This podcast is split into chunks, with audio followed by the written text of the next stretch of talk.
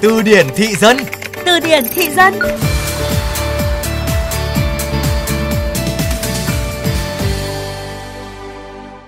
Su cả na nhất là đang ngủ mà nhà hàng xóm hát karaoke. Su cả na nhất khi đi học. Vừa sáng này ra đã mất tiền, Su cả na thật. Các bạn thân mến và không chỉ trên mạng xã hội mà chúng ta thấy cụm từ Sukana được các bạn trẻ nhắc đến rất nhiều, thậm chí có những thời điểm cụm từ này thành cụm từ cửa miệng của giới trẻ. Vậy thì Sukana là gì? Mời các bạn cùng tìm hiểu trong từ điển thị dân hôm nay.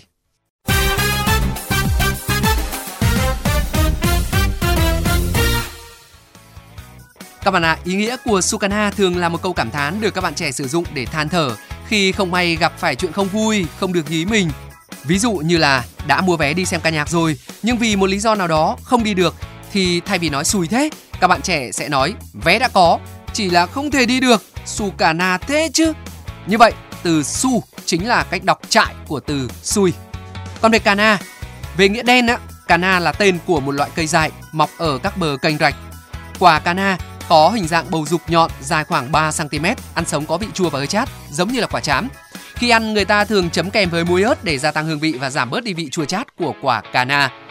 Còn về nghĩa bóng khi ghép với từ su thành sukana thì sẽ mang hàm ý tiêu cực về một chuyện gì đó vừa mới xảy ra với bản thân mình Ý nghĩa ở đây là quá chán, quá xui xẻo, quá mệt mỏi.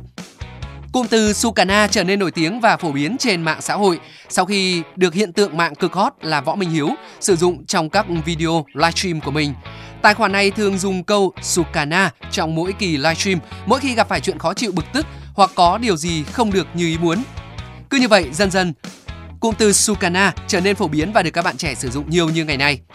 Trong quá trình giao tiếp hàng ngày, bạn vẫn có thể sử dụng sukana hay là các cụm từ lóng khác để thể hiện sự hóm hình vui vẻ khi trò chuyện với bạn bè.